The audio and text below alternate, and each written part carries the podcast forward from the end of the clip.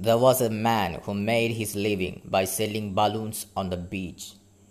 He had a special strategy for selling his balloons. Whenever the sale goes down, he releases the balloons up in the sky, and the kids who play around see the balloons fly over the and they compel their parents to buy balloons for them.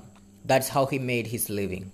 One evening, somebody pulled his jacket and he turned back and saw a young boy.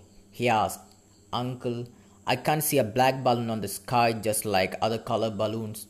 Would you fly a black color balloons up in the sky just like other color balloons? Balloon seller looked at him and smiled and said, Boy, this is not the color of the balloons that takes them up. It's what inside them that takes them up. The same principle applies to our lives as well. That's called attitude that takes us to the success.